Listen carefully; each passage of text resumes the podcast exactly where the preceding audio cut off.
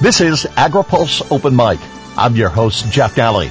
Our guest this week is Ian Jeffries, President and Chief Executive Officer of the American Association of Railroads. AgriPulse Open Mic is brought to you by NCIS, the National Crop Insurance Services. Crop insurance, the smartest, most efficient way to secure America's food, fiber, and fuel supply. AgriPulse Open Mic continues with AAR's Ian Jeffries next. Today's open mic segment is brought to you by America's crop insurance industry, which is thankful for the continued support of farmers, commodity organizations, rural businesses, lenders, and lawmakers who are fighting to maintain a strong farm safety net. Providing individualized protection on more than 300 million acres of farmland, crop insurance remains the smartest, most efficient way to secure America's food, fiber, and fuel supply. This is AgriPulse Open Mic. The nation's railroad industry has paralleled the suffering of the rest of the country, first with global trade tensions with China, and then in weathering the effects of the COVID-19 pandemic. Ian Jeffries, President and CEO of the American Association of Railroads, says freight movement is picking up and Washington's future is more clear after a divisive election and a very painful challenge to democracy last week. What we saw, quite frankly, was was a dangerous day in America, a sad day in America. It was dangerous not only to, to the individuals who were who were caught in the path of, quite frankly, a, a riot, but it was also dangerous to our democracy and something that cannot be allowed to happen. I will say that I was encouraged that Congress convened and, and completed its work to, to certify the next president of the United States. So our democracy is strong, but it, but in every sense it is also fragile and must be safeguarded. So it's important that we remember that. Some of the dust has settled on the, the, the, the broader electoral landscape. Um, I, I'm not sure that uh, going into Tuesday, uh, uh, the majority of folks thought we would end up uh, with a 50-50 Senate, but we're certainly there. Certainly a, a closely divided House. And uh, from from where I sit and in my world, you know, a, a healthy split um, from from both sides and both chambers um, will hopefully result in, in a push for bipartisanship um, on legislative efforts. That's that's where we need to be, and that's where the effort needs to be. Um, certainly, we're seeing a lot of uh, quick moving developments for the incoming Biden administration. Uh, looking forward to, to working with uh, former mayor, I guess, or, or still current mayor, but but future DOT Secretary Buttigieg. I'm encouraged by his uh, quite frankly, uh, uh, data-driven background, um, analytical point of view that, that he has expressed, and um, I think he'll be somebody that the industry can can work with uh, on on policy matters in front of us. When we include and talk about the American Association of Railroads, who, who are we speaking of? The AAR represents uh, the nation's railroads, you know, in one sentence, and that's that's the Class One railroads, the largest railroads in the country. Uh, we also represent several of uh, several of America's short lines or smaller railroads. We also represent Amtrak, and beyond that, we represent um, a lot of the suppliers and uh, manufacturers as well through our associate programs. So um, I can I can say without a doubt that when the AAR speaks in Washington D.C., we are speaking for the industry writ large. You're also speaking of public and private together because we all benefit from the work of uh, the rail industry and supplying products that we need and also products to our global customers. Yeah, absolutely. And you know, one thing that differentiates rail infrastructure from from a lot of the other infrastructure in our country is is freight railroad is almost exclusively privately owned and maintained and operated. Our members invest about 25 to, to 26 billion dollars a year back into their networks. But you're you're exactly right though. There's there's definitely a, a nexus with the public, uh, whether it's um, whether it's commuter rail moving across our tracks, whether it's uh, um, the interaction with communities on um, on publicly owned tracks for for for publicly owned commuter rail. Um, we're we're always working with the public and certainly try to develop solid public partnerships as well. We have seen a tremendous cyclical swing in agriculture even over the past few months. But prior to that, we had seen a long pendulum swing from the highs of uh, uh, the the 2012, 2013 to some really difficult lows, and then on top of that, some challenges with trade, and then the COVID-19 took place. Uh, so as we entered 2020, what was the state of the rail industry following some of the disruption in trade that we had experienced? So as we went into 2020, you're right. We were we were in a a, a state of uh, continued trade tension. We we had seen the the signing of USMCA, so the you know the successor to NAFTA was in place, um, ensuring trade continuity in North America. Um, but um, still with uh, significant tensions with um, with China um, when it comes to, to exports and imports uh, with with that trading partner. Um, and then, of course, you're right. Uh, uh, COVID hit with a vengeance. Um, it dropped rail traffic across the board uh, through the floor at about 30% um, at, at its very worst. But when you look back at 2020, uh, quite honestly, the the bright spot will be grain. Um, I believe we were roughly five and a half percent higher year over year, and uh, May, I believe we moved the most grain that we have since the Clinton administration in 1996. So uh, it really turned into a banner year for, for grain movements and ag movements writ large, um, especially here in these, these recent last few months where we're seeing 20% year over year increases. As I recall, the period of time that we were on the outs with China, there was just little or no product that was moving toward the Pacific Northwest. But now that the Chinese appetite for U.S. corn and especially soybeans has improved again, you've got a lot of rail traffic that's headed toward the Northwest. You're exactly right. There's a there's a colossal amount of export ag moving out of the Northwest, and uh, shuttle trains running all day, every day, and uh, that appetite is huge. And I know that uh, that our farmers and our railroads are, are happy to do everything they can to to fill that appetite because um, that's that's one thing this country does great. It's uh, ag and export ag. So um, we're we're thrilled to see that demand, and um, hopefully it's something that continues into the future. Was there a sigh of relief collectively when the USMCA was signed from the rail industry? That's certainly true. Um, that you know, historically, the AAR was not really involved in, in big trade uh, initiatives. Um, that really changed with uh, with the the discussion of possible withdrawal of NAFTA, NAFTA, and then renegotiation of NAFTA. We engaged on on that matter like we've never done before, working with uh, peer groups, including a variety of ag stakeholders, but of course other other industries as well, and you know pushing really hard. Um, to us, it, it certainly made sense to take another look at NAFTA and uh, and update it. It had been roughly 25 years, um, but uh, it was critical that we, we keep trade uh, moving open and freely uh, in North America, given the criticality of, of both our Canadian and Mexican trading partners. Uh, we were certainly thrilled to get across the finish line on that one, I will tell you, and a sigh of relief uh, was was breathed. I'm, I'm certain not only through our industry, but but through the ag industry and through uh, through every other industry that, that relies on uh, uh, on goods moving across the borders in this country. Well, it was said to me clearly that over 25 years uh, with the NAFTA being in place, yes, there is a, a, definitive line between the countries, but with terms of industry and of agriculture, we built on both sides of those lines. So it was going to be hard if a deal wasn't negotiated to try to reestablish walls between the two, if you will. Well, you're exactly right, and and that's your industry is not alone. Um, if you look at the auto industry, for example, rails in, in the development of some autos or some parts of autos, rails will take parts back and forth across the border multiple times uh, through the process. So um, uh, North America is a is a highly interdependent trade network, and you could not just throw up walls and and, and pull everything back into to each of the three countries. We rely on each other. We work together, um, and and uh, hopefully the the region thrives because of that. I don't want to drift away from the conversation about trade and about uh, satisfying customers, but let's bring COVID into the equation.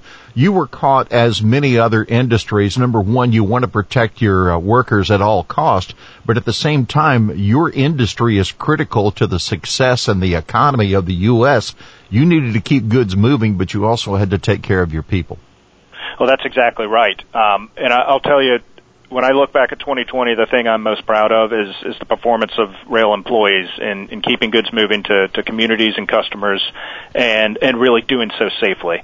And all credit goes to our employees on that front. Um, you know, certainly our companies put in a variety of protocols and to ensure social distancing in the workplace, PPE, uh, sanitization, but we are blessed with an employee base who, who shows up to work every day with a strict adherence to, to a number of safety protocols. You know, railroading is an outdoor sport. It's a, it's an inherently, you know, there's an inherent level of risk in railroading. So our employees are, are required to be focused on safety, uh, uh, number one, all day, every day. And COVID was just was another added layer of that. You're right. The the businesses got hit hard, but it was critical that we continue to operate 24/7 throughout the country. Our folks can't work at home by and large. So we need folks on the job site. We need rail moving, and uh, we've been we've been successful in doing that last year and this year continuing. So thinking then about the country and about transportation, how did COVID and the economic impact, did it have a measured impact on your volume of shipments? Well, it certainly did. And if you look back through the year, um, in the I would say late first quarter, second quarter, we saw you know upwards of a 30% uh, traffic decrease across the board. Now that's a big hit, and but I, I recognize that some other industries you know took took much worse hits. So so we're fortunate in that frame of mind. But um, one thing that, that we did see is uh, rail really worked and um, uh, was was a beneficiary of the huge boom in e-commerce. Um, intermodal traffic, uh, which is half of our overall traffic now, uh, really started to soar in the, the late third quarter into the fourth quarter, and we had some of our best weeks and months of intermodal movements uh, here in the, uh, the, the the tailing portion of 2020.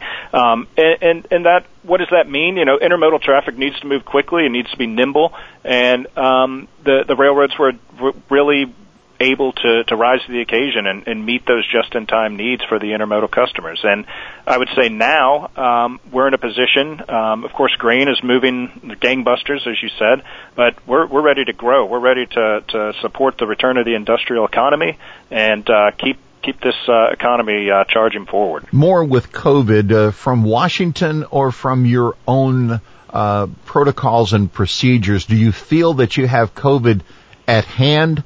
Or is there additional assistance that you need to remain a reliable supplier? Well, as I said, we've taken a, numerous steps um, to to reduce risk in the workplace, and again, pairing that with the, the focus and dedication of our employees, we've certainly not been without cases, as as any other industry hasn't. But we have been able to manage through the process, and, and have been able to to bring folks back um, that uh, that may have been furloughed earlier in the year when traffic fell through the floor.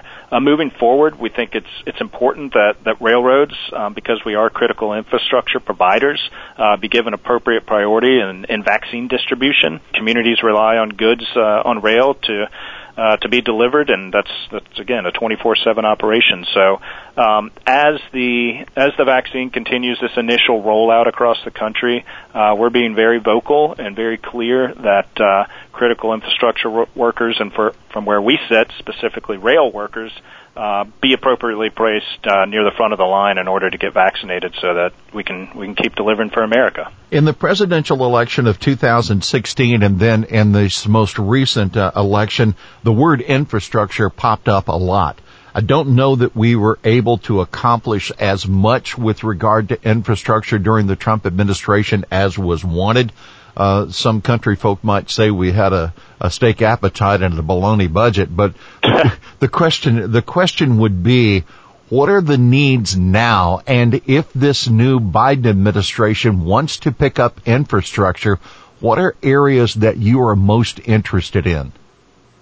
Sure. So, um, you know, the, the term infrastructure and infrastructure week, uh, certainly gets thrown around a lot in DC and uh, unfortunately at times has become a bit of a bit of a joke, but I do think there's a, a bipartisan appetite to do do some smart things on infrastructure, and railroads certainly support a, an appropriate um, focus on an infrastructure package. And and what I mean with appropriate focus is. Uh, our, our view, our top line view is, you know, let's focus on the funding. And I'm not talking about direct funding for rail. As I mentioned, um, you know, railroads invest billions of their own back into their networks every year. Um, but let's focus on investing uh, into into our publicly owned um, infrastructure systems, a la transit, a la highways. Uh, we do think the the highway trust fund needs to be fixed so that it can pay for itself. Um, but just as important, let's stay away from divisive policy fights. As I said earlier, I think there's an opportunity for bipartisan legislation here. Let's let's put aside the differences on policy and let's focus on investment back into the country's infrastructure.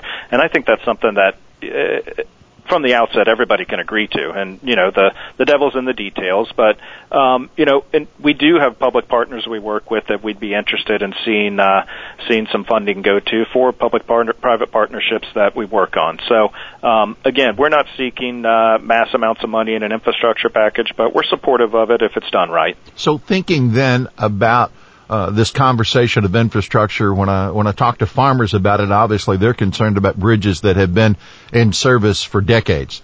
They're right. concerned about locks and dams that have been in service for decades that are uh, dilapidated, uh, for lack of a better word. And there's tremendous expense in trying to replace those. Uh, while those may be competition to you, they're also a part of the system that you work with to be right. effective.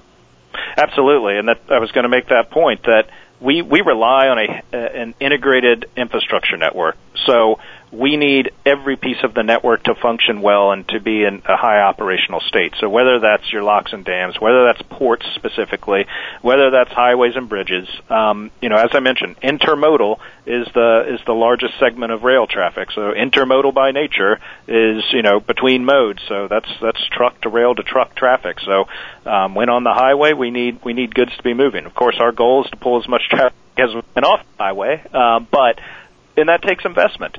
Uh, when you look at our, our, our, our friends uh, at Amtrak, they're in dramatic need of investment up the Northeast Corridor. Uh, certainly a, a more urban uh, situation than, than many of your listeners are focused on, but billions of dollars necessary to go into the Northeast Corridor to keep that system functioning, which is a, a hugely important um, economic asset uh, in the Northeast. So there's a need there, 100%, and you, you certainly put your, your finger on a few of those. And again, we, we need a system that, that that functions from from head to toe across all all infrastructure types. So um, we just got to do it the right way. It's got to be got to be paid for, and uh, let's keep bad policy out. I wish I could get a dime for every story that will come on climate change or on sustainability over the next four years. But saying that, I'll invite the opportunity here. Is the rail industry, do you have a position on this climate smart uh, uh, directive that we appear to be heading that may include more electric vehicles and some substantial changes in the paradigm of transportation? Absolutely. So I'll say a few things there. One, um, you know, it's documented moving things by rail generally less emissions, less fuel consumption, less leading to less congestion, which you know reverberates with with less uh, less emissions overall. Um, so one, just simply pulling freight off the highways onto the rails is going to have an environmental uh, benefit. Uh, number one, two. Just like other forms of transportation, railroads are investing in technologies to increase efficiency, reduce emissions, reduce environmental impact. Um, we just want to be on the level playing field that allows us to continue to innovate, innovate, demonstrate technologies, and and look toward the future. Um, because there there are benefits across the board there, whether it's fuel consumption, emissions, et cetera. And so we we feel that the industry, quite honestly, has a lot to offer to, to efforts to to address climate change, and um, quite frankly, is well positioned in any paradigm that credits. Uh, credits emissions. So um, we feel that we can play a very positive role in any effort. There are things we'd like to avoid, of course, um, but you know, taking taking the right path, um, there's something absolutely we can be supportive of. What is the desire of your organization to work closer with agriculture? I think we we absolutely want to work as close as we can. Um, you know, our, our companies, you know, always want to work with their their customers and, and share goals. And certainly, ag and rail have, have a huge number of shared goals. And, and getting that product, um, you know, to market as quickly and efficiently as possible is probably you know premier goal number one.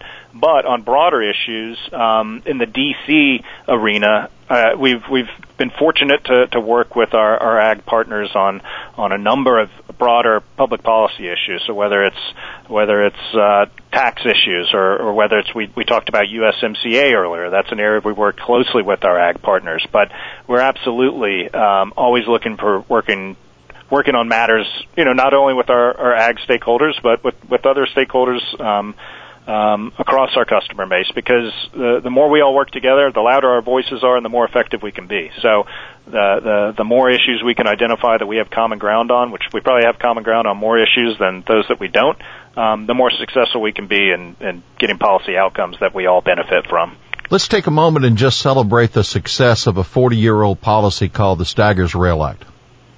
Oh, absolutely. So this this past fall, uh, we did celebrate the the 40 year anniversary of the Staggers Act, which partially deregulated railroads and really allowed railroads to to to, to let the market uh, work when when it comes to to setting rates to to rationalize their systems to uh, and really unleashed what has been four decades of efficiency and overwhelming investment. Uh, when I say investment, we're talking over $700 billion in private investment back into the freight rail network. And that's money that we have not had to go to Capitol Hill, that we have not had to go to the taxpayer to fund. We're talking 25, 26 billion dollars year in and year out back into the network. And that's track, that's equipment, um, and that's what what's the result of that? It's uh, a rail network that's the best shape it's ever been in, and um, um, running as well as it's ever run. So Staggers, um, it's like I said, it's it's 40 years old, it's four decades old, and um, it's it's important that we don't forget the value that that legislation really created and and the the benefits that it unleashed and continue to unleash. And uh, I was I was heartened, I was proud that uh, we had over 1,000 state and local officials and other leaders join to to sign a letter to Congress just this fall, really reiterating the need to to keep that that regulatory balance there that has allowed things to work so well over the past four decades. Ian Jeffries, we want to thank you very much for being with us on this edition of Open Mic. Sir, it is Open Mic, and today you have the last word. Well, first of all, thank you so much for having me, and um, it, it's been a pleasure talking to you. And I, I think, you know, we're we're, we're certainly we've, we've had a, a, a rocky 12 months, and um, but we're we're forward looking in the rail industry. We're we're preparing for tomorrow, and I think when we look at uh, the landscape over the over the, the, the mid, near, and long terms, you know, we're, we're ready for success. We're optimistic about the industry. We're optimistic about the economy. And, you know, quite honestly, just to boil it down, look forward to, to driving this economy forward and continuing to serve customers and communities across the country. So thank you so much for having me today. Our thanks to Ian Jeffries, President and Chief Executive Officer of the American Association of Railroads. Our guest this week on Open Mic. AgriPulse Open Mic is brought to you by NCIS, the National Crop Insurance Services. Crop insurance, the smartest, most efficient way to secure America's food, fiber, and fuel supply. For AgriPulse, I'm Jeff Nalley.